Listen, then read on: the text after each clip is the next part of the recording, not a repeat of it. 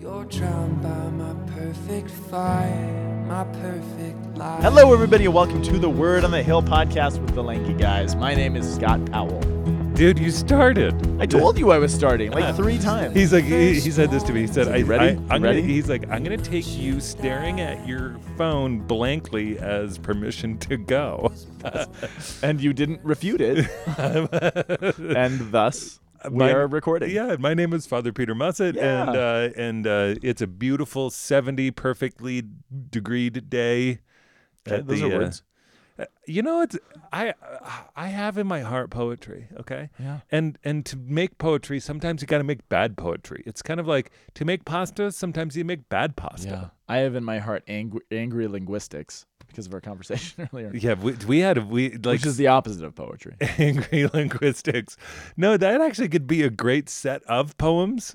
or uh, a title of a short story. Angry Mhm. linguistics, Yeah. or a manual of some sort. Anyway, Or, or it could actually be a manual on how to make pasta sauce for mildly hostile friends.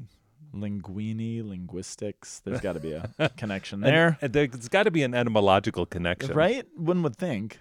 And Solemnity of the Most Holy Trinity. that's right.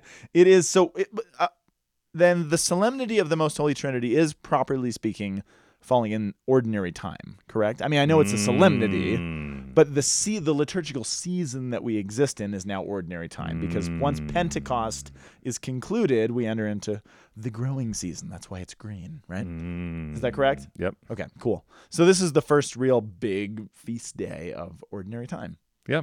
Which uh, is exciting. So, our first reading for the big feast of the Solemnity of the Most Holy Trinity is coming from the book of Deuteronomy, everyone's favorite book. It actually is one of my favorite books, but everyone gives it the short end of the stick because everyone thinks it's about something that it's not. They think it's boring law code or long genealogies or unpronounceable names.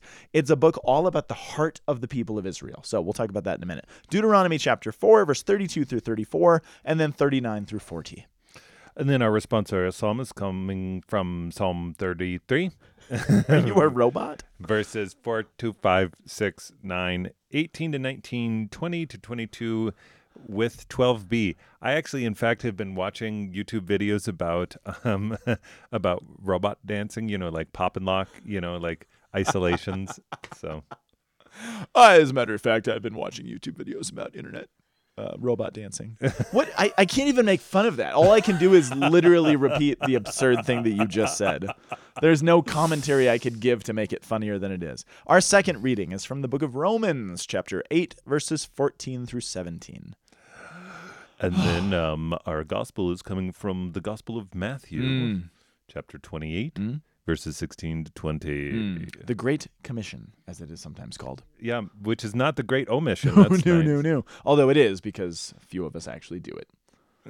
I mean, that's why it's made fun of, is the Great Ex- Omission. except for grandmas who who are persnickety and their children won't um, baptize their grandchildren. persnickety grandmas. Persnickety Save the grandmas in world. the, in the Great Commission. It's like Dostoevsky said, "Beauty sa- beauty will save the world." We say that persnickety persnickety grandmas will save the world. Okay, that was an obscure reference. it wasn't meant to be.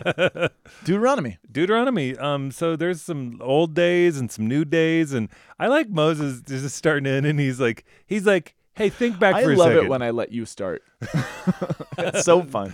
because yeah, you looked at and you're like, what are we? What is he gonna actually bring out? Keep going, man. Well, I just I just love that Moses is like he's like ask of the days ask now the days of old has anything ever happened like this Like this. and it's What- like and it's like we can ask that and we can say yes absolutely yes. but they cannot say yes Yes. What is the this, though? That's the question. So if Moses is beginning this statement, this is, um, to put in a little bit of con, oh, there's so much context that we need. Um, chapter one through four of the book of Deuteronomy are a recounting and a recalling of all of salvation history. okay So here, here's the thing about Deuteronomy. And chapter four then is Moses' sort of homily or sermon or commentary on that story. Um, but the thing about Deuteronomy, and this is why I think the question of what is this? You said, "Ask now of the days of old before your time." Have has ever since God created the earth? What did you say? Did ever did anything ever so great happen before? Um, which makes you ask the question of what is the moment that we're talking about that this greatness is taking place in. So, Deuteronomy comes in the time period of the Exodus. It obviously comes after the Exodus, but Deuteronomy um, is not written primarily to the generation of the Exodus. It's not written or being given primarily to the group of people that have come out of slavery in Egypt, who've crossed the Red Sea, who ate the manna in the desert, you know, who went through all of these great things. You, that look you're giving me looks like you want to kill me. No, no, no, Okay. no, no, no, you just had that look in your eye. No, no, I was actually staring through you. You were, and in it was my- in really my- creeping me in, out. in my mind, I was like, I actually was not. I like looked at you, but I was like thinking It about other, way other things. It was an intense look. I'm Was just it? gonna say that. Yeah. Yeah, it yeah. was I, take- I had So- to. You broke me. I had to crack. It was like we were playing chicken, and I, I couldn't go. I couldn't hang. Me- I do this to Megan as well, and she's she's always like she's like hello. Hello. Um, yes, Sorry. so so wh- it's not primarily written to the generation that came out of the Exodus. It's written to their children, to the next generation. And where we are in the story is the Exodus has taken place. Uh, the people of God have fallen profoundly. And that's partially why Moses feels that it is necessary to recount the story of salvation history because we tend to fail as the people of God. We tend to fall.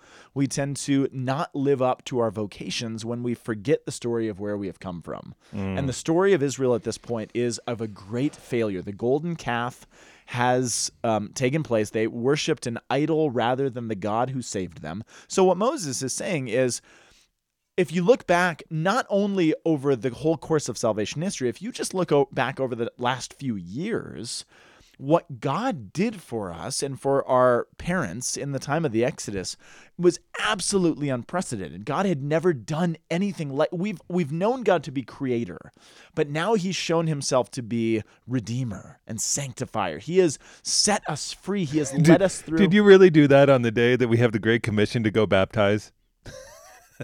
Oh no, I, I know. Come on. Well, there's a every there's a reason that that is was That chosen. there is a reality to every Yeah. false-headed uh, idea. there's usually some truth in it, at least the ones that get traction. Um, but but he's saying is what God did for us. If you don't recognize what has taken place, you have missed everything.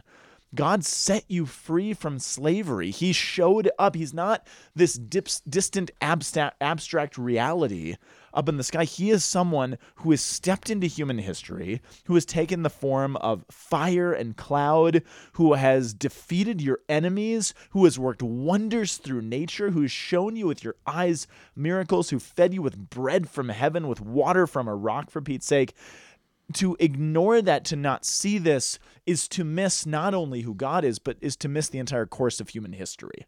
So he's saying not only is salvation history critical for understanding, but if you miss salvation history, you have not only missed who God is and who you are, but you've missed what all of human history is meant to point to. God is incredible and God is actually for you. And he showed up. Did anything so great ever happen before?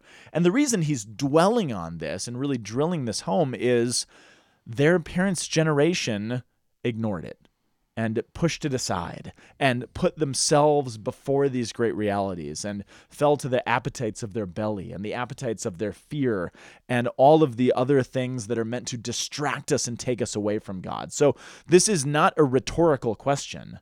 Um, when he asks, you know, did you guys do you guys realize what happened? Because their parents do not realize it, which is why God has now moved on to the next generation because there's a generation whom he saved who uh, outright rejected him, said, We don't want the promised land. We don't want his salvation. We don't want his law. We don't want his word. We reject all of this. And because God is not a God who forces himself upon us, he says, Fine, hang out in the desert. I'll take your kids into the promised land. I will build them into a mighty people of God set after my own heart.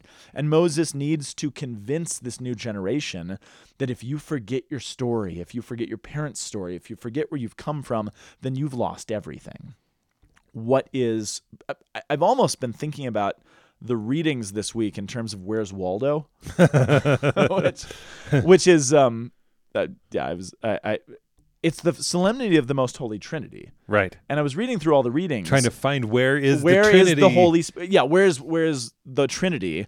Um, and uh, w- what I think is most yeah. Where's the Trinity? But, you would like you're trying to find the Holy spirit I'm trying to find the. Spirit specifically because we we sort of know where God the Father is. We know where Jesus is to some degree. I Well, guess well, well, I mean, it's like you you have Moses, who is who's always a profound prefigurement of Christ. profound prefigurement. Yes. Like like funny- he he's imaging for us in a in a special way, wh- who Christ um, will fulfill the figure of Moses fully. Well, and on a lot of levels. Number one, because Moses is the one who transmits God's word. Jesus is God's word. He goes up on a mountain. He brings this message of hope. All these things. He, He goes in an free. Exodus. He goes in an Exodus. But in another sense, is it Damasus Winzen? Do you know that that theologian, um, Wellspring of Worship? I, I can't remember exactly. Now yeah, I'm- yeah, I'm- yeah. The wellspring of worship. is, that's not Damasus Winzen. There's No, another it's- theologian that I'm uh, I, I'm very compelled by. I haven't taught Deuteronomy in, in a little while, but um, I think it's Damasus Winzen who who makes the argument. So Moses, of course, who gives this profound speech, who who um, presents us the entirety of the book of Deuteronomy, which is again not draw li- law, dry law code. It is the constitution of what it looks like and what it means to be built up into the people of God. It's catechetical. It's salvation history rela- uh, uh, centric. It is formative for what it's supposed to look like when you go into the promised land and begin this new life. But the tragedy of it is, of course, Moses will never go to the promised land. Right. The only one who is ultimately faithful will never actually get to set foot in the Holy Land. He'll go up on Mount Nebo and he'll be able to look back on where they've come from and look forward into where they're going, but he himself knows he will not go there. And I think it's Damasus Winzen who makes the argument that in and and we all remember um, maybe some You of just us like remember. saying that guy's name. I do, it's a great name. I mean, talk about it's a, a great name, name. and a half. It's a great name. But do you remember why Moses doesn't go into the promised land? Um, it's well, it, is it the it's at the rock when he actually strikes it twice because of Yeah. because he's the one who's seen fa- God face to face and then he fails in in um in fidelity. Yeah, I mean, I'm- I'm- I, I know that's probably the cheap understanding. There's probably some nuance. Well, and this is where the nuance is everything. And this is where we have to dig deeper than what's on the surface because, and, and again, this is the point this theologian that I keep mentioning uh, talks about. If you think about it, so yes, uh, on paper, objectively, the reason that it is stated that Moses will not go into the promised land is because he gets ticked off at the rock and at the uh, the impatience of the people, and instead of striking it once to get the water, he strikes it twice because he lost his temper. And for any of us who have ever lost our temper before, or lost our cool, or gotten frustrated, that's real bad news, right? And you're like, and and I think the case needs to be made that the punishment, seemingly, seemingly the punishment, is so utterly disproportionate to the crime that was committed that Moses got really angry, lost his temper, and disobeyed God. That's true. That's real. But to not actually be able to taste the fruit of everything his life has been leading toward feels utterly disproportionate. And so what Winzen makes the argument is is that that's not the point of Moses not going to the promised land. It's not merely about the rock. It is that in that sacrifice of not being able to attain the entire goal of his vocation, he empties himself to such a profound degree that he becomes almost the perfect Old Testament icon of the Son of God who will empty himself in totality for the sake of his people. Moses is emptied in totality. Every shred of self interest and self love and goals of this is what I want is taken away from him and replaced with his self gift for the people who he has led, who have sinned against him, who have turned against him, who have rejected him countless times, that they will now reap the fruit of what he has sacrificed. And so on a mountain, he becomes this icon of Jesus, who is the new lawgiver, who will ultimately be the law that is given. And he becomes this kind of beautiful embodiment of what is to come. Does that make sense? Yeah. Which is really beautiful. And Not not to diminish the fact that, yeah, he did commit a sin. He did lose his temper on the rock. Fine. but again, there's got to be more to the story. And this is very beautiful. Again, knowing that the, our church asks us to look at everything in the Old Testament through the lens of Jesus Right. and through the lens of the new, that makes sense to me. And then, of course, we know, you know, does Moses ever go to the promised land? No. I mean, the only time in the Transfiguration. The only time in the Transfiguration. Yeah, I mean, Come but on, but- man. But, he would, but he looked like Yoda. what does that even mean? He looked like Yoda in in uh, the uh, the Emp- not the Empire Strikes Back uh, in the Return of the Jedi, dude. Dude, Jesus, whom he prefigured, takes him by the hand into the Holy Land to demonstrate to the apostles the new Exodus that is to come. I mean, come on. I know. It's, I know, I know. I, I, I, it's- I- it it's- wasn't a trick question. No, it was not a trick question. But I- again, in the light of all of this together, there's a there's a beauty, and that's where we begin to take the Well- words of Moses. Like you don't even know what you're saying. Has anything like this ever taken place? Right. At the time, no. That's the reason why I actually bring up like sometimes we have this vision of of the Mount of Transfiguration is that we see Moses and Elijah and they show up and they really just look like you know a transfigured Yoda uh, on the top of You keep I- I- saying that. and no, I no, I don't understand. Do you, you don't remember the Return of the Jedi when at the very end they're celebrating it with the with Yeah. the Endorians? I'm sorry, the Ewoks. Yeah. And uh, and the and and like then there and like he has a vision Is, of is Yoda glowing? Yoda's glow. He well he All I can picture him is in is in Luke's backpack, yeah. and I picture Moses in Jesus' backpack up on the transfigured no, what happens is that you have Darth Vader and Yoda. They've died, and now they're they're like these transfigured yeah, versions yeah, of yeah. themselves Like the at the very glowing. end. Yeah, Obi Wan exactly. Kenobi does the same Yeah, thing, yeah. doesn't he? Yeah. Yeah, yeah, Obi Wan. So the reason why I say that is that is that the striking reality is that Christ has actually now demonstrated Moses in the in the promised land, taken him by the Yeah, hand, and yeah. actually now we're we're seeing the fruit because of the fidelity in Christ. Yes, and absolutely. and that this is actually profound. And sometimes we just actually see it as a movie scene in our brains rather than the significant reality of the fruit of somebody's whole purpose in life actually being fulfilled. And it's like it's like seeing this pin it's like seeing that moment in Star Wars without having watched any of the rest of the Star Wars trilogy.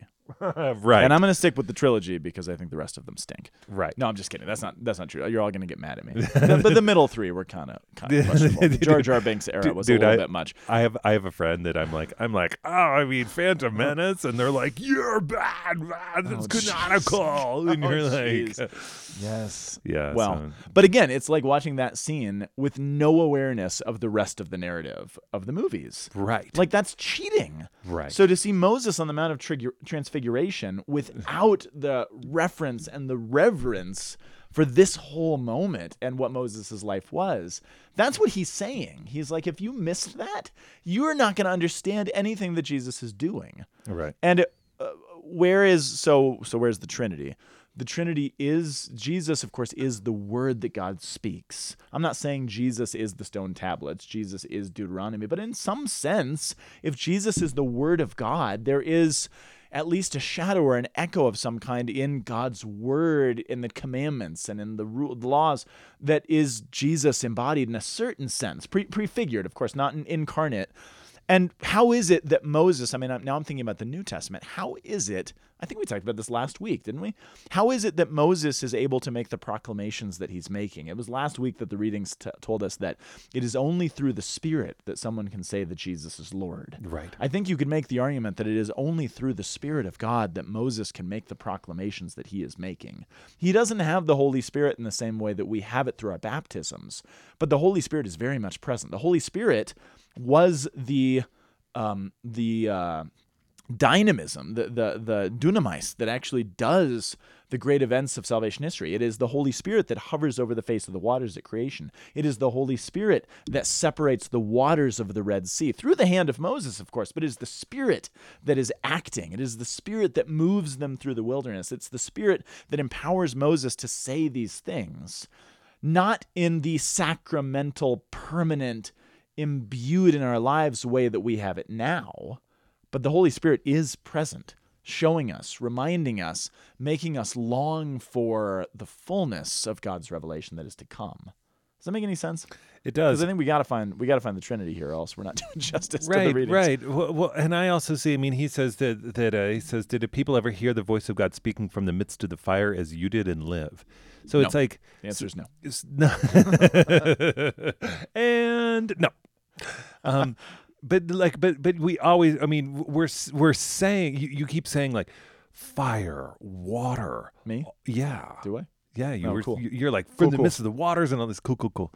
I only did two. yeah dude I, I, as soon as you say cool cool I, you did- might as well just say cool, cool, cool, because you're you're trying to not say cool, cool, cool, but I you're was. really saying just because of you. Rad. But again, we see that in these symbolic realities, the church has always upheld, particularly fire and water, as symbols of the Spirit. Right, absolutely. Absolutely, which again, this isn't new to Pentecost. And part of the beauty of having these readings at this moment in the liturgical year is that the imagery should all be pretty fresh in our heads from Pentecost when we read about the fire and the winds and all of all of this that we've experienced. And the- this is the, the story wheat, and, yeah. and the wheat. This is the story of salvation history and the liturgical cycle of the church taking us back and saying, yeah, that was a profound moment.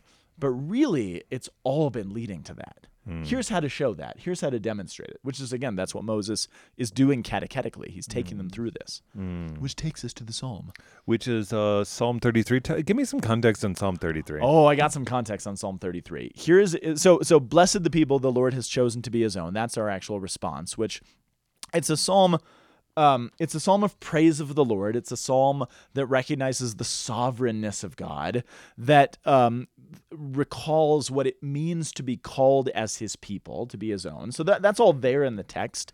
Um, what I find, so it's appropriate because it works that way. It's um, one of the things, this might seem like a weird fact, but I'm going to say it. okay. It is only one of four psalms in the entire Psalter that does not have a superscription. What's the superscription? It's- those- yeah, it's like a Psalm of David in the Right. Canticle land. right. Yeah. It's it's one of only four that don't have one, that doesn't have one, which means scholars actually don't know where to put it.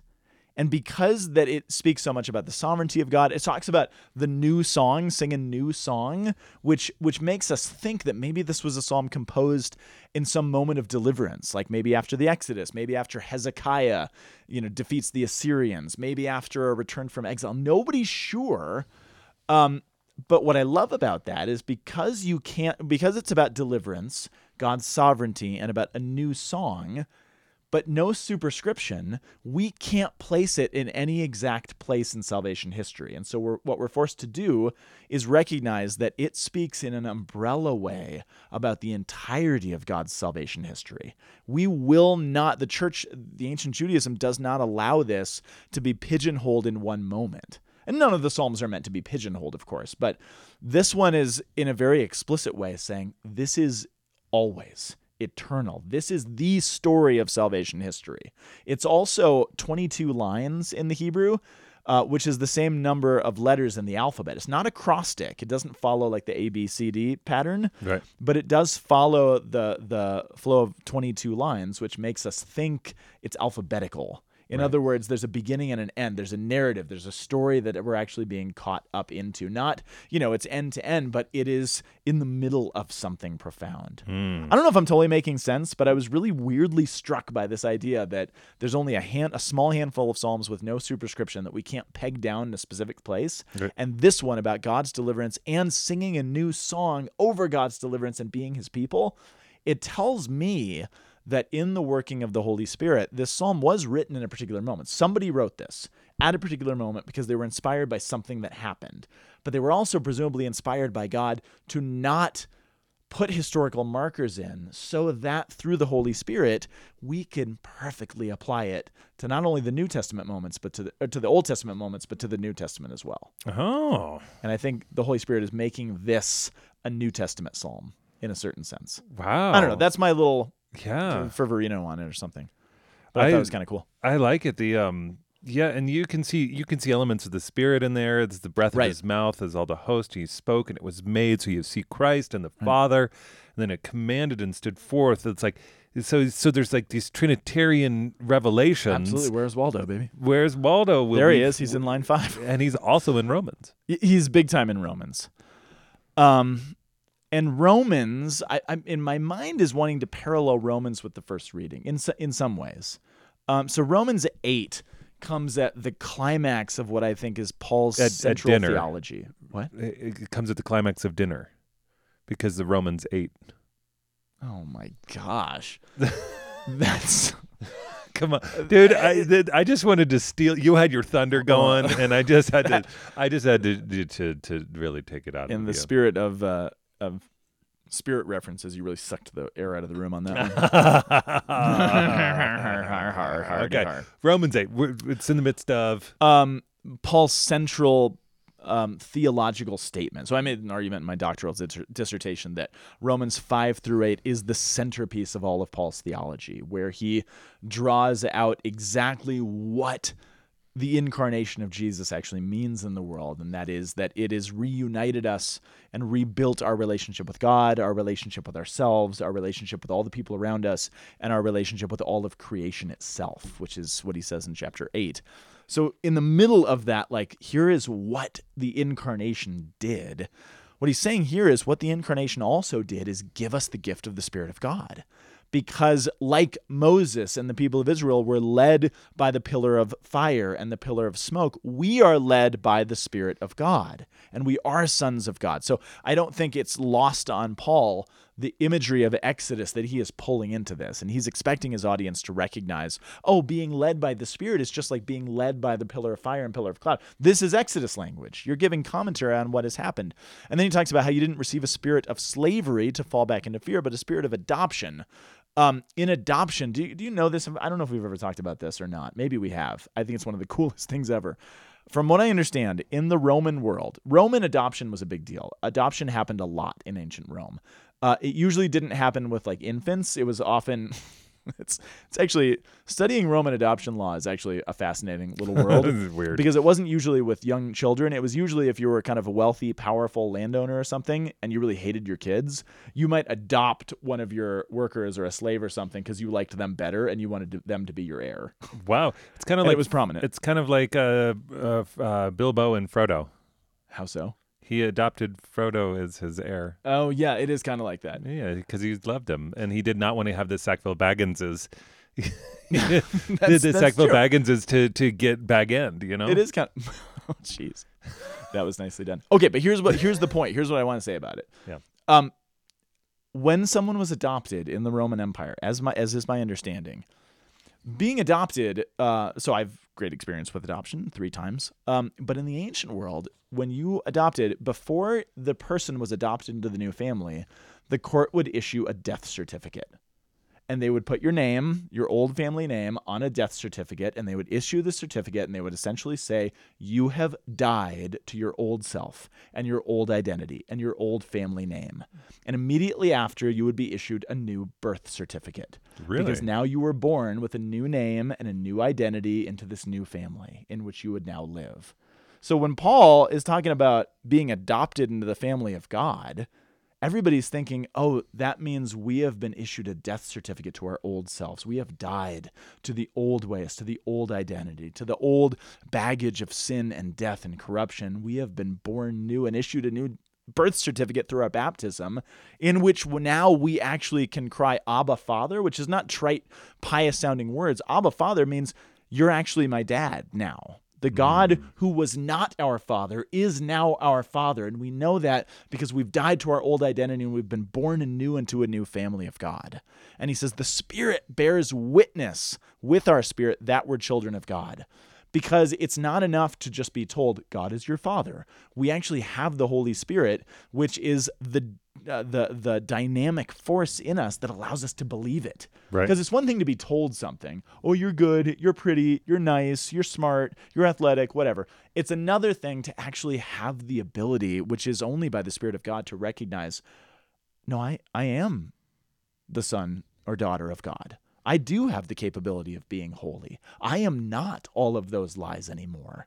The Old Testament, the, the most profound difference and problem between the Old Testament and the New Testament, the old law and the new law, is that the, and Paul goes on to explain this, the old law was really good at telling you what was right and wrong. It could tell you what you were doing wrong. It could tell you what you weren't doing right, but it didn't actually give you any real ability to do what was right. It just told you that you weren't doing it. The new law, empowered by the Holy Spirit, which we receive at Pentecost, which we get through our baptism and then empowered through our confirmation, actually gives us the ability to do what is asked of us, to believe what is told to us. They're not empty words, they're actually power, they're authority in us. Right. I actually, and, and this this is bringing up two thoughts. The first one, uh, it, like it's it's uh, the ability to so if we are a son, then an heir. I mean, Yeah. Paul says this, Right. you know, Right. and, and and if if an heir, then I forget how it keeps Handsome. going. Then handsome. I think okay. something like that. But but what happens is that is that an heir, as soon as you say an heir, you're getting something. Yeah, right? right. That's true. Right. And he says, You didn't receive a spirit of slavery mm. where everything's being more and more is being taken from you. Right. To fall back into fear. So fear He's is retelling the prodigal story, the prodigal son story. absolutely, but fear, I just heard this definition from St. Thomas Aquinas, is the anticipation of a loss of a good. Mm.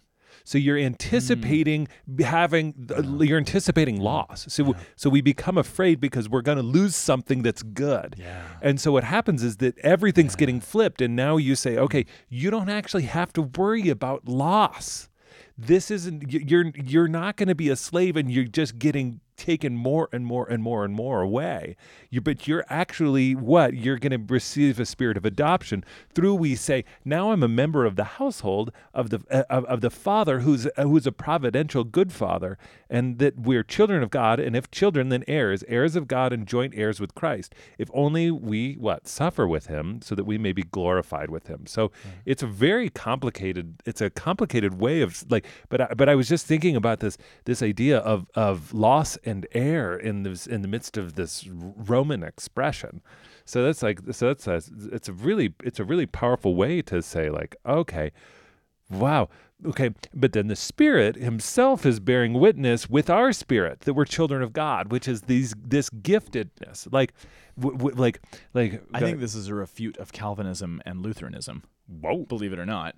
Because what it's saying is that you are not being overpowered by the Spirit. It is not somehow hiding the reality of you. right Your spirit is now cooperating with God's Spirit. right There is something of you that is required for entrance into this family. You didn't do anything to earn it or deserve it. You didn't it wasn't because you did so many good things that you got it.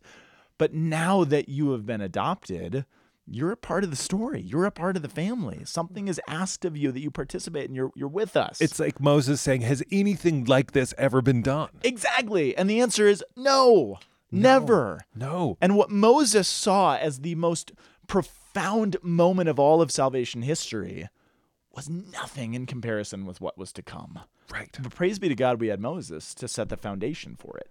Right. And and that's why like this is a work of the spirit. Yes. The, you know like uh, our podcast is is actually an is actually an attempt to live in the spirit of God and Right. to actually put forth um the activity of God within our souls and how we've actually been invited into the heart Right. of the of the story and that and that every week i- i- it's like uh, we have these conversations and and I'm blown away literally how intensely the weekly readings are actually speaking to the contemporary issues of my life as if somehow there's a like a coordination it's always weirdly miraculous It's as to if there's me a God who's actually ordering our lives. what no, but it, but even that, it's easy to forget that and to actually it, it- those moments where you're like, oh, this actually is.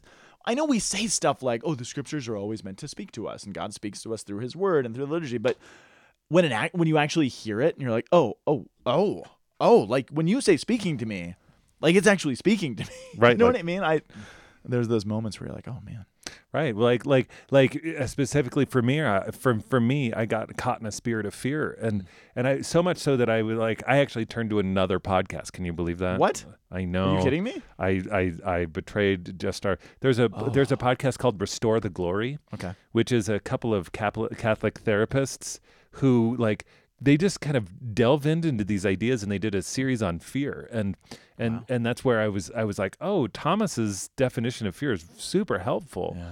to me to say like oh you know what the reality is is that I'm anticipating the loss of a good Right. and Right. Mm. and as I'm as I'm living in this anticipation which is like no no no no no the spirit actually calls us out to say Mm. you've been adopted and you're an heir so you think that you're not going to get the goods that like you're, you're not going to you're not to actually have the privilege of living in the spirit Right. like Yeah. no we, we live in the spirit that's what we get to do i It's- love it It's funny though because this is the paradox of Christianity, um, which I think is a good segue into Matthew. The paradox of Christianity, as as you're giving Thomas's definition of fear, which I think is accurate, right? The fear is what is it? The anticipation of, of the loss of yeah, the anticipation, anticipation of, of, a loss the a good. loss of a good. What Christianity further says is you're going to lose a whole lot of goods. You could actually lose your life. You could lose your family. You could lose loved ones. Uh, the truth is not popular, and we know the experience of Christianity in the first church. In Romans, for Pete's sake, they're about to go under the sword of Nero, under the most bloody persecution Christianity had seen.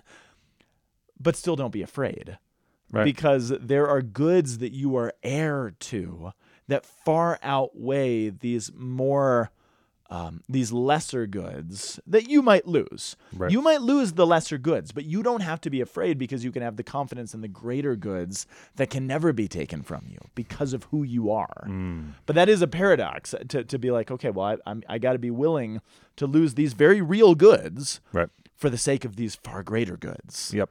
And that's where the fearlessness comes in. Can you be not afraid in the midst of that? Yes. And that's Christianity's challenge. Mm. It's not just, it- it's not a health and wealth gospel. It's not like just follow Jesus and everything is going to be great. No, suffer loss and everything's going to be great. yes. And if you can get through that, and then, and that takes us to Matthew, I think. I don't know if it does. I just said that because we had to get there. But um, I, but think of this. Just put this put this in context. The eleven disciples went to Galilee. It's eleven, of course, because Judas Judas ain't there anymore. Um, to the mountain to which Jesus had ordered them. So here we are gathered as ah, I wish it was twelve. It's eleven. You have the new Israel a new generation who's about to be sent forth into a new promised land of the entire earth to transform and build the people of God, they go up on a mountain to receive the word from their Lord. I mean, the, the, the resonances and the echoes of the Exodus, I think, are really profound here, right? Going up on a mountain to get a new message for a new moment. Gosh, I'm just like like the painful thought of 11 and it's it's really it's really actually put in there this very specific way. Yes. It hurts that there's It doesn't 11. say the disciples went to Galilee. He could have said that. He said- he wants you to feel the pain of that. Israel is not what Israel is supposed to be quite yet. God will fix that. He'll figure out a way, but it's not right. But where are we right now? The mountain. Absolutely. Where he ordered us to yeah, be. where he ordered us to be. So, Yeah. like- and we're we're just post resurrection, just to put it in context, right? I'm saying as we as I read this. I know. I just was trying to. Yeah, I so- didn't say that at the beginning. Yeah. So I actually have see myself and On the uh, mountain. A- am I the 12th? Ooh. See what I'm saying? kind of. Yeah, like like like you know what? As you meditate upon these words, Mm. the eleven disciples went. Yeah, that's painful. There's a gap. Are you in the gap? Are you going to actually listen to this word? Wow. Are you going to be on this mountain? Are you going to Wow. hear this commission? Wow. Wow. I know. I, I I was just feeling that. I was like, "Ooh, I'm actually in the midst of the 12 because every time my imagination always is is very rich for this particular passage, but Well, check this out. So take that take that a step further, maybe. Um, so they get there, they all saw him, they worship I love this. They worship but they doubted. I I that is one of the most beautiful expressions in the scriptures to me because it's not an all or nothing thing. It's not a zero sum. It's it's you can give yourself to God and still realize you have a long way to go. I believe what is it? It's uh I believe help Augustine, my unbelief. I believe, but help my unbelief. In other words, we can be we can be part way there, and God can still work with that. We cannot be on you know on a dog-eared holy card on Grandma's fridge yet, and God can still come and meet us. They believe they're worshiping, but they're still struggling with it. I Mm, struggle, and I still believe like that. It's almost permission to say, okay, God can work with that. Right. And then Jesus approached and he said to them, All power in heaven and on earth has been given to me.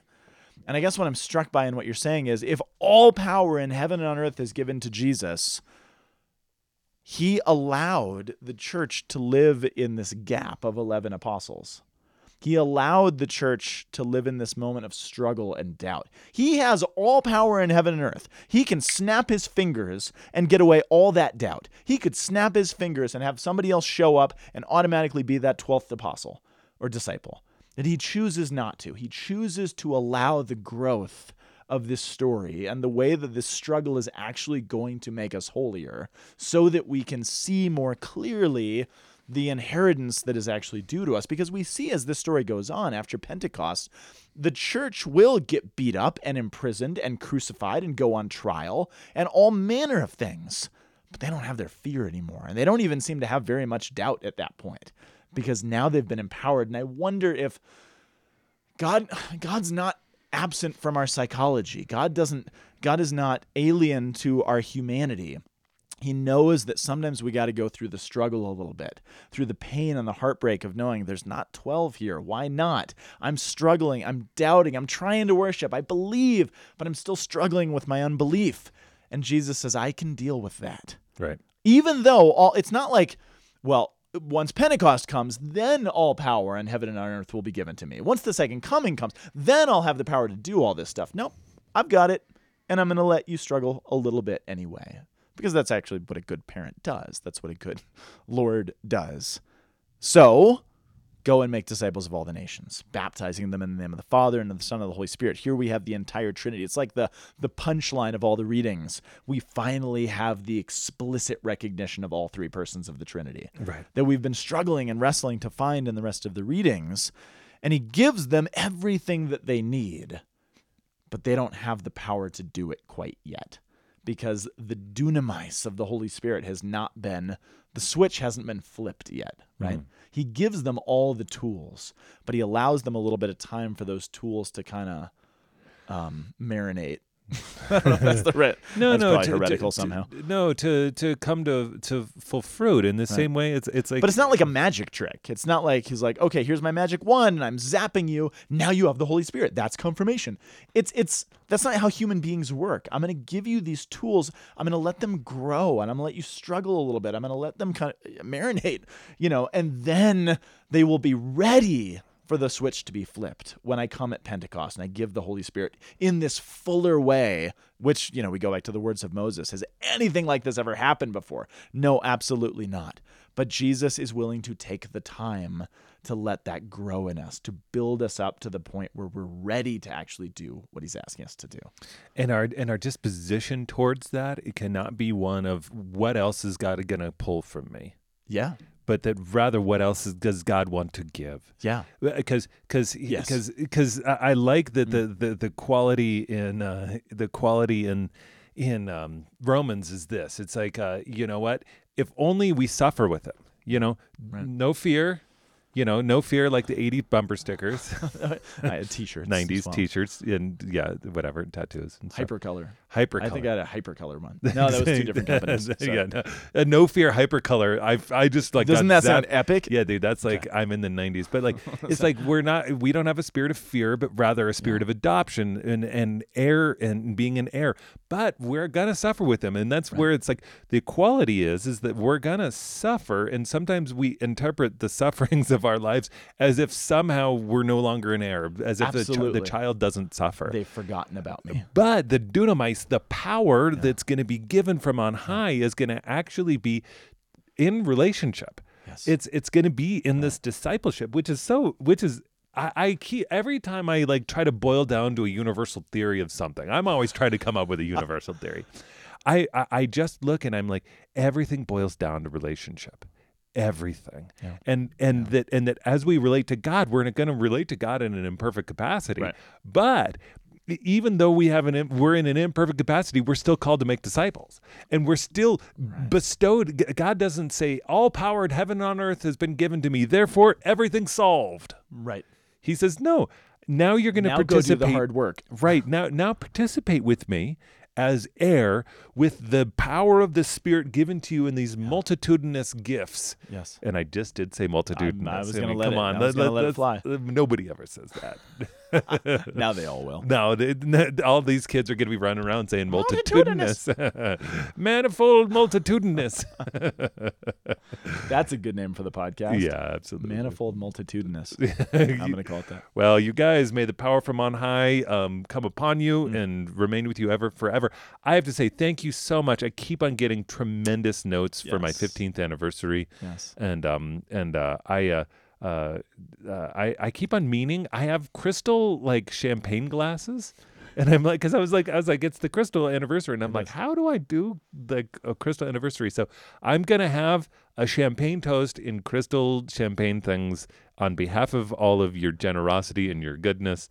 Um, it might be prosecco. So Can I be a part of it? yeah, absolutely. Okay, Yeah. Nice. Can I be a part of it? I would like that. No, I'm much. gonna just toast myself. Just my alone in my bedroom. Yeah, yeah, because no, because relationship is given. I was gonna say You guys make you holier. so don't be afraid to share this Mm. and like and the people that you share this podcast with what i want you to do is i actually want you to go and talk to them about the content of it and not just listen to it alone Totally. I that is that is our dream. Not that you would just be like, "Here, listen to this podcast," but that you can take the material and that you can be like, "Hey, let me tell you about the Holy Spirit." right That's the dream. because where's waldo Where's Waldo? He's over there. has anything like this podcast been done before I don't think so. i don't think so god Uh, bless you guys We will see you next week. Bye, everybody. The Word on the Hill podcast is a production of the Aquinas Institute for Catholic Thought here in beautiful Boulder, Colorado. You can find us online at www.thomascenter.org slash AICT. If you like this podcast, please rate and review us on iTunes or your podcast app of choice. Uh, that is the way that we can grow and get the word out to more people. Thank you so much for listening, and we will see you next week.